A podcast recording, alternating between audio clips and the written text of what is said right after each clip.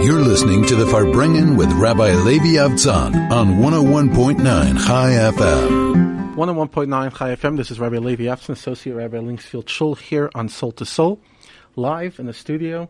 It's great to be here. It's hopefully we can spend some time together this afternoon, like every Tuesday, one to two in the afternoon, and engage. Um, you can SMS us to three four five one nine, tweet at Chai FM, and just be part of the conversation.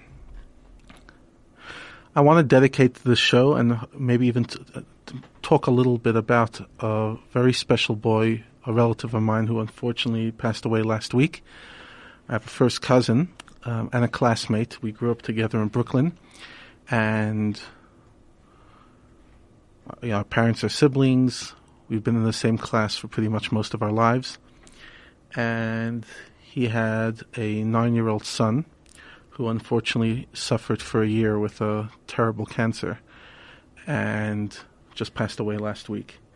And having heard incredible stories about this boy and just being inspired by the strength of my cousin and just so many people, I want to dedicate the show to Chaim Shner Zalman HaKoyen ben Chanamala Alav Hashalom ben HaKoyen, an incredible little boy and want to dedicate the show to strength in the face of adversity. That's really what I want to talk about today. How to face adversity. We're in the three weeks now, a time that we reflect on the collective adversity of the Jewish people throughout the millennia, the struggles we've been through, the destructions we've been through. But it's not only there to give us a feeling of sadness and maybe a, a tear, but rather it's to remind us of our incredible resilience. And that's really what I want to talk today about resilience in the face of these tremendous tragedies. I want to start with an a cappella song. This is one of my favorite songs. It's called Uf Gozal, and it's really a song about strength. Go, go, my little bird, and fly to heaven, and do what you got to do in this world. May we all be able to face whatever comes at us, and please God should only be good things, with tremendous resilience, strength, and courage. Here on 101.9 Chai FM, Uf Gozal. You're listening to the Farbrengen with Rabbi Levi Avtzon on 101.9 Chai FM. 101.9 Chai FM. This is Rabbi Levi Avtzon here on Soul to Soul 101.9 Chai FM. As mentioned earlier, uh, I had a first. I have a first cousin who lost his nine-year-old son just last week on Thursday to, uh, uh, to terrible cancer, and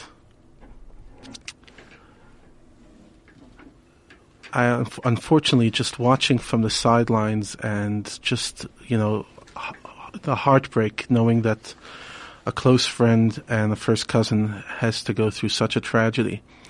I got on the phone yesterday and I was talking to my cousin and what blew my mind was his incredible strength, his incredible strength. I felt like I was talking to somebody who was stronger than I was and it was his child and I managed to watch a video of him giving a eulogy at the grave and standing there poised and talking with such faith and strength.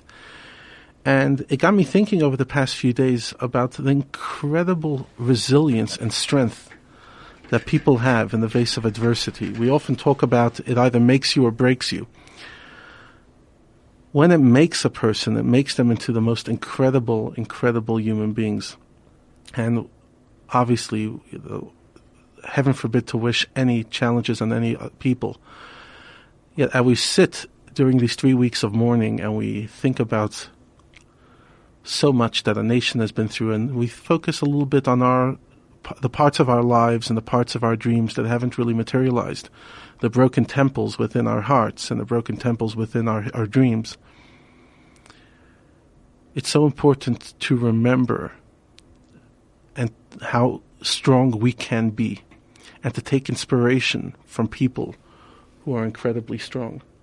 And my cousin shared with me a story that this his son unfortunately had um, he was very sick and he wasn't able to speak for a very long time and he wasn't able to see rather for a very long time. And after four months, they managed to allow him to. He, he was able to see a bit again, and they turned to him and they said, "Are you happy?"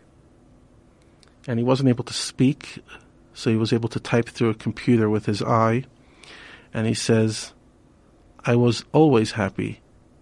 I'm just happy now that I can see what I'm learning and I could look inside the prayer book when I pray. Nine year old kid who literally spent every day in the hospital, Children's Hospital in Toronto, 12 hours a day, begging the nurses, Jewish and non Jewish nurses around him, to just read Torah to him, read lessons, teach him stuff. Just read from the books that he would prepare, book after book after book, and they were just standing there reading and teaching this little boy. And spent the last year of his life literally becoming a saint.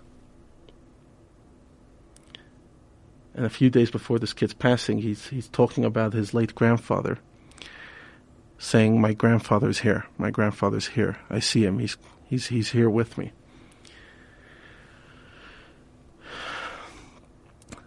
And unfortunately, the, the, the hardest part of, of the rabbinate and being in any clergy is going to meet people who are going through tragedies. And whether it's people suffering illnesses and incredible and get help by incredible organizations like the DL Link and other organizations. What's unbelievable time and time again is how much strength people have. And simple to say that maybe some people have strength and we don't. But each and every one of us has an incredible, incredible strength. And often the only issue is we're not aware of that strength. We don't believe we're able to cope. We think that we're going to smash under the challenge. And therefore we spend so much of our lives being anxious of difficult times, worried that we won't be able to go through them and inevitably, when uh, you know a difficult time comes, we discover how resilient we really are and how strong we really are. And when you think about in these few weeks, when we think about the destruction of the temple and we think about all the tragedies that the Jewish people have had, and you don't have to be a genius in history or a professor in in um, ancient languages and ancient hi- historians to know that the Jewish people have been through a bit and continue to be through unique challenges and threats. And yet, what's the unbelievable thing about us? What makes us unique is not that we were under threat all our time. Many people are under threat. And in truth, we, we, were under, we might have been under threat more times, but what makes us unique is how we walked out resilient out of every challenge. And in the challenge itself, we did not break. That incredible inspiration of chazak, of being strong, of being chazak ve'amatz, be strong and be brave. It's always um, impressed on me the that you read the first book of Joshua, you know, now the, when we read the Torah every week, we're coming closer to the end of the, the Torah. We have a few months left, but we're nearing the end of the Jewish sojourn in the desert. And Moshe has to pass over his leadership to Joshua. And what's incredible is he uses the words, and then God uses the words many times, and the Jewish people use the words over and over to Joshua, and those are the words chazak ve'amatz. Be strong and be brave. I believe it's three or four times just in the first chapter of Joshua. Chazak ve'amatz, be strong and be brave. Because that's what, that's, those two words are incredible words, but I believe they're the very fabric of what we stand for. So as we think about tragedy and we think about the destruction of the temple, we also have to think about our reaction to it and how we've dealt through it and how after each destruction, we bounced back with incredible, incredible resilience and often created more, more, beautiful things than were in the past. I mean, think about the Mishnah and the Talmud and all of the oral law, all the transcribed oral law. The, most of the body of Judaism, as we know it, is all post biblical era, post temple era. Obviously, they had their traditions, but Judaism has expanded and so much of its culture has been developed in the difficult times in exile, in struggle. So obviously we bless on ourselves and we bless on each other only good times. But when or in those moments that are difficult, and each one of us goes through moments that are difficult, and obviously it doesn't have to be something hugely difficult. It could be a, a bit of a financial struggle. It could be a bit of a marital struggle, a, ch- a, a struggle with one of our children, etc. Life's struggles. We can either be terrified of them and think that there's no way we could get through them, or we can look inside, look in the mirror, and remember how much resilience we truly have. Uncover that resilience and live with tremendous strength, believing that Ein HaKadosh Baruch Hu Barbatrunya and of Hashem does not give us a challenge, does not give us something we cannot overcome. And if it's in front of us, obviously we ask God to remove it. But as long as it's in front of us, we believe and we know that we can overcome this and we will overcome whatever life has for us. That's a basic, basic lesson that we can learn in the three weeks as we think about our collective history. This is 101.9 Chai FM. It's 20 past, and over here we again play a beautiful a cappella song. This song is Yehi Shalom, Let There Be Peace, and Ani Mamin, I believe. Two, two very beautiful themes that we're talking about the belief that things will get better and the faith that all the tragedies will eventually end with the coming of Mashiach. Please God in our time. You're listening to the Farbrengen with Rabbi Levi Avtzon on 101.9 Chai FM. This is 101.9 Chai FM. Rabbi Levi Avtzon, Associate Rabbi Linksfield Shul here on Soul to Soul. I want to play you something. Um, I hope it works. It's off my phone. And it's a very powerful eulogy.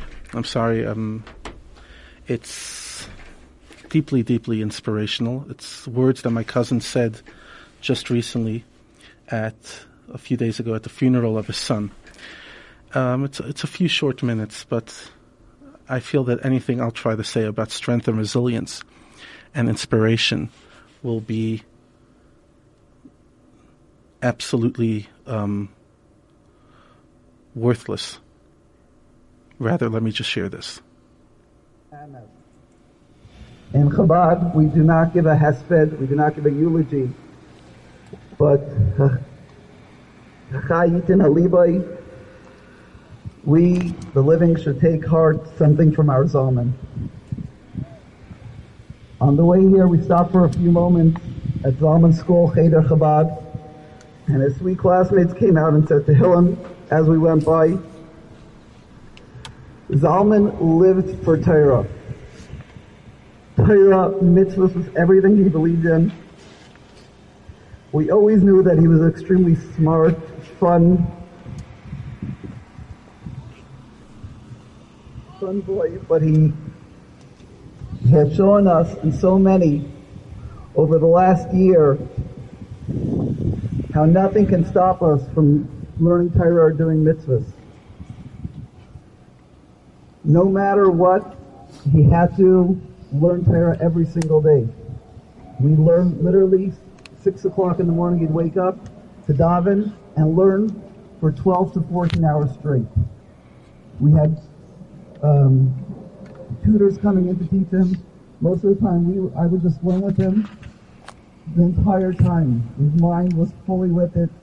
Just this week, he learned 12 block of that I want to learn on Shabbos once Gemara. Of course, he's going to take a hard Masechta Eruvin. He started to learn Eruvin, and he he would I would ask him questions. He wanted to learn it just l'shem shemayim, Mishnayos, even to the last moment when we were in the hospital. He'd fall asleep. We were, we were middle of learning. He'd wake up. First thing is he motion with his eyes. What do you want, Zalman? Continue learning. He would just learn and learn and every moment was precious by him. There was no such a thing as, okay, we'll just do it in a few minutes. But what do you mean? It was every moment is precious, and he knew it. Just a couple days ago, he said, couldn't communicate, he couldn't speak for quite a few months, but he communicated everything by his eyes. We go through the ABC. He said, Zaidi Itkin, his namesake Chaim Schneider Zalman, is with me. Zaidi Itkin is watching over me. And he was very stable. He was before we did it Sunday, we did him the in the hospital. And he just said, Zaidi Itkin is with me. And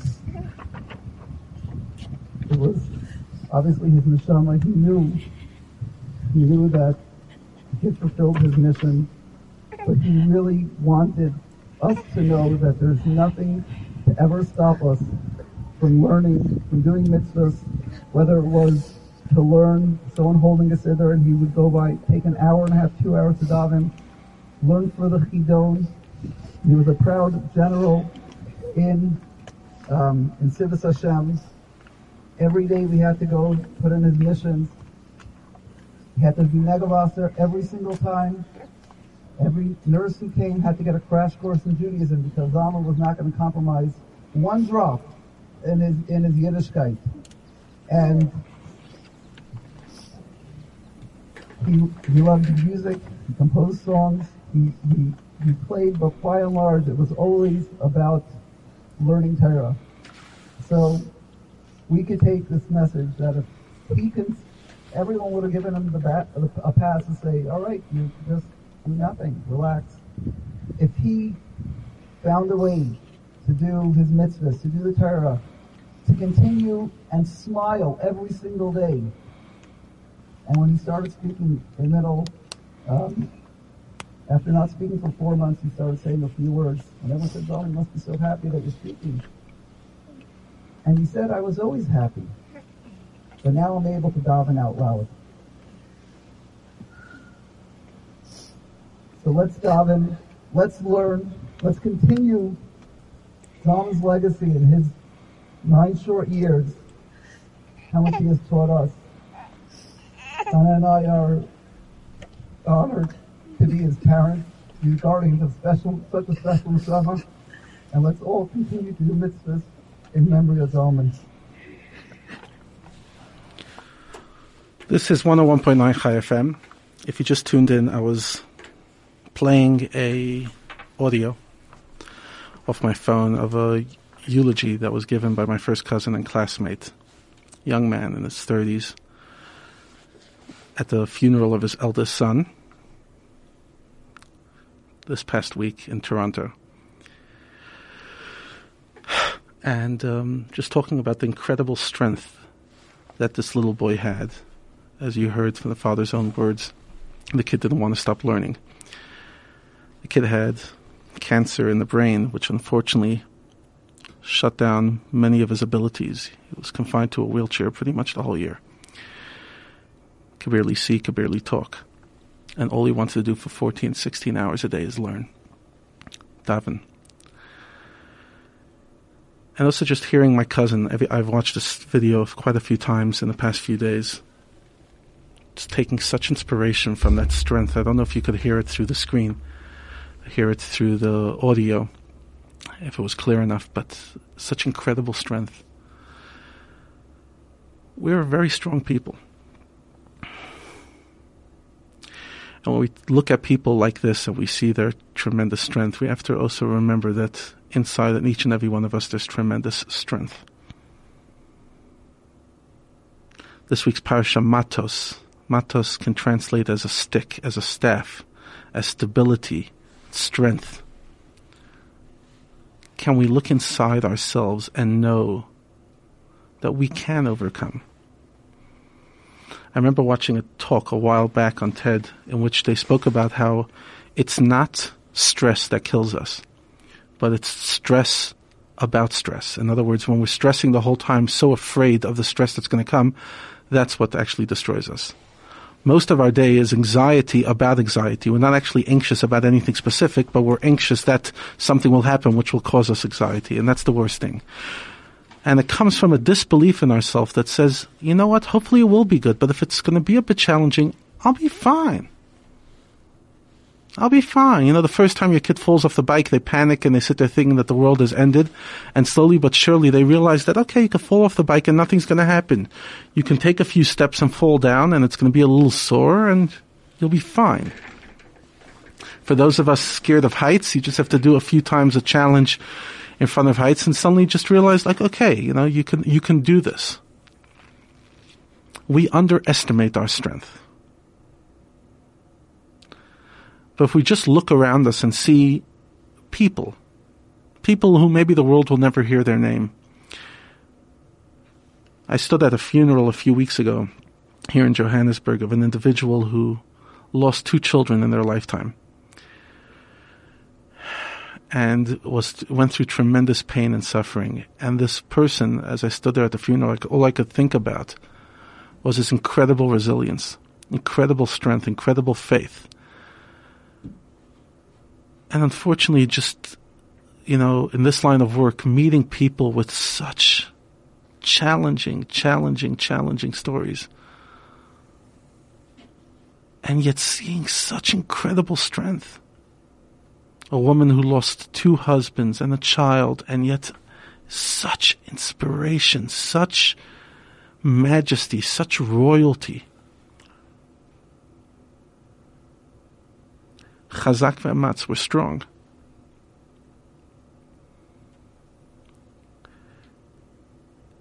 And this strength we get from our ancestors. We get it. It's in our blood. Avram through his ten challenges, and Yitzchak and Yaakov and Sarah, Rivka, Rachel, Leah are patriarchs and matriarchs, and it's a very foundation. You look through Torah and you look through the five books of Moses, and you see the tremendous challenges, Egypt, etc., etc., the, the Israel. We've been through so much, and yet we overcome. And those simple words, you will overcome. I will overcome this. Can really make the difference between us caving in when things get challenging and standing strong when things get challenging. Craig, You, you agree? To be able to face life head on to be able to believe that Hashem is with us no matter what. And that Ain Ra Yerid Milmaila, nothing bad comes from heaven, and everything in the world does come from heaven. And even if it seems difficult, in the right time, in the right way, we'll understand that it wasn't. But even when it feels difficult, to remember that we will walk through it. We will walk through it. Think about in our own lives how many times we thought that it was just too much to bear, whether it was shame or hurt or an act of violence that we had to experience, bullying, failure, losing a job. Each and every one of us in our lives have those stories. That's the human. That's the human condition. It's the human it's the it's the game. It's the it's the world that Hashem puts us in and expecting us and knowing that we can overcome. And just think about how every single time you did come out through it. We did. Just try to imagine somebody who would take look at Jewish history and try to imagine what a Jew must have felt when the first temple was destroyed. This was almost a thousand years after the Jewish people moved into Israel with Joshua for hundreds of years, from almost a millennia, all they knew was living in Israel. And suddenly they're thrown out to the to foreign lands. They end up in Babylonia, Persia, some say Africa, and various different places in the world. And then the second temple gets built 70 years later. And 420 years later, there comes the second temple and it's destroyed and there come there are people spread out to the entire world and eventually to Europe and northern Africa and pretty much the whole globe. Who would imagine that you could bounce back and keep this nation strong and cohesive after the Crusades, after the Holocaust, after the Inquisition, after the Cossacks and various pogroms. But we do. Amkshe Arafu, we're a stubborn nation, and a stubborn in a good way, the Malyuta, in a good way. we face it. We stand up to it. And if there's one lesson we can take from these three weeks is, as cliche as it sounds, yes, we can overcome. And we can stand strong in the face of any challenge. We have it within us. Here on 101.9 Chai FM. You're listening to the Farbrengen with Rabbi Levi Avtzon on 101.9 Chai FM. 101.9 Chai FM. We're talking about stories of resilience and inspiration of resilience. You can always be part of the conversation at tweeting at the handle at Chai FM and SMS at 34519. I've mentioned it before on the show how much inspiration I take personally from my grandparents, from all sides of the family. But today I want to talk about specifically resilience. So I'll talk about one of my grandparents, my mother's father, who I had the tremendous privilege of naming my eldest son after. And I knew him in his later years. I mean, I, by the time I knew him, he was in his 80s and early 90s. But he wrote a book, and in his book, I got to know him. I feel like I know him through his book. And he writes how he grew up in a small town in Ukraine called Krasnostav, pretty much in the middle of nowhere. His father was the rabbi of the town. And when he grew up, the Jewish community in the Ukraine was mostly religious but in his early teenage years, communism took over the communist revolution, and part of communist revolution was a militant atheism. And literally within a year or two, the entire community, Jewish community and non-Jewish community, had all forcefully or by choice become atheists. And he was pretty much the only kid that was still walking around with a yarmulke on his head. And he writes how his former classmates, now enlightened, would pull on his sideburns on his peyot, or throw his yarmulke, or throw stones at him. and yet he stood. He believed in something. And when he was offered to join the Communist Party and just relinquish his faith so that he could make a living, he denied it over and over and over again and spent five back-breaking years of his life just building bricks, earning just enough to get a loaf of bread at the end of the day and he just writes about the tremendous darkness in his life, just seeing no hope, no end in sight, but yet not willing to give in to everybody's pressure. And eventually he has the great fortune of meeting my grandmother, who also came from a religious family in Odessa, in the Ukraine. They both never imagined that each other exists. They thought they were the only people fighting this battle. Literally, it was so dangerous in the 1930s to be able to proclaim your faith and live as a religious Jew, that's 99% of the population dropped it. In in the Jewish history, it's one of the greatest, the biggest, if not the biggest, um, mass assimilation that's ever happened. The Russian, the former Soviet Union's Jewry, and together they build a home. And from day one, there's not a moment of peace. He could barely eke out a living and two three years after the, their marriage, World War II breaks out, and my grandfather is drafted into the Russian army, together with his brother-in-law. Miraculously, my grandfather managed to get out of the army because joining the army, the, the Russian army at the time was a death sentence. Unfortunately, his brother-in-law didn't manage to get out, and his remains have never been found. His wife um, remained an aguna. She was unable to marry due to the lack of testimony of his death for the rest of her life, many, many years. And my grandfather, after months, manages to get out of the army and he comes, he's heading back to Odessa, and at that time the Nazis had take, already come into Russia. It's 1941. And he has no choice but to travel east, and he ends up in Uzbekistan. And there he finds he hears that my grandmother's in one of the towns in Uzbekistan. She had to run away before the Nazis came, and she was literally living in unbearable conditions. And it was so unbearable that her only son at the time had died.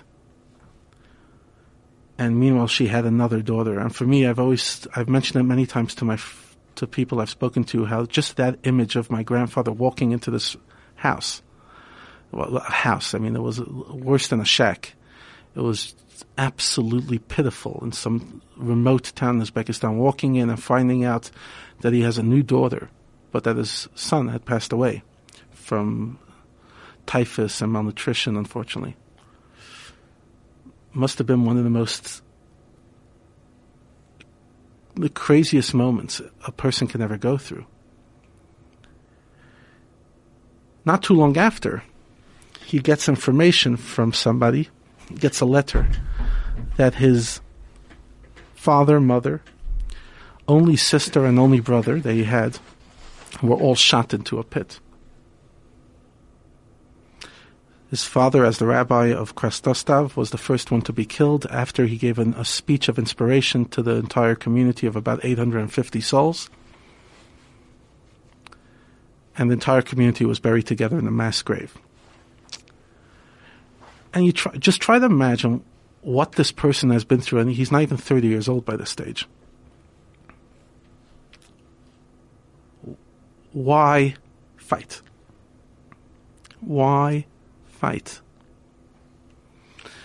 Doesn't have a living soul in the, in, in the world, just his wife and kids.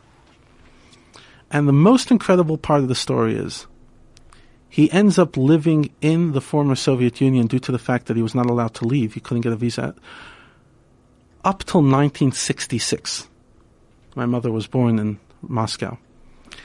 And in the 20 years after World War II, living in a suburb of Moscow, my grandfather raised a family of 13 kids. That's besides the 14th who unfortunately died. 13 children in Moscow, every single one of them religious.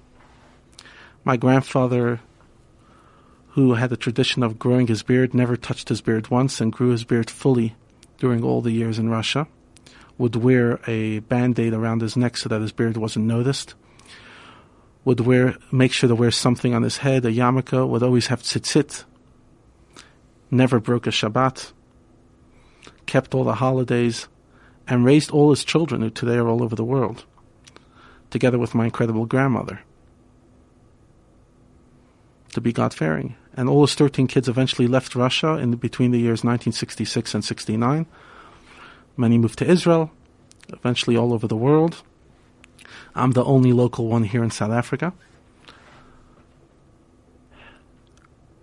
And I just try to imagine there, this kid standing in 1933 with back-breaking labor, putting bricks together, thinking that the world is going nowhere.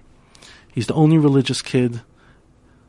At that time, Stalin is doing a mass starvation of the U- Ukrainian people. Six million people died in that forced starvation? Does he have a future? Is his faith worth it? Is his resilience worth it? But today, my grandfather, who passed away just a few short years ago,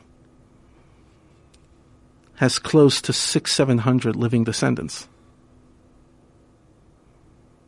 Transforming the world in ways that most of the people who were with him at the time, if they have a few people still alive from their family, can you compare to this incredible transformation, incredible impact one couple has made just by sticking to true to something they believe in?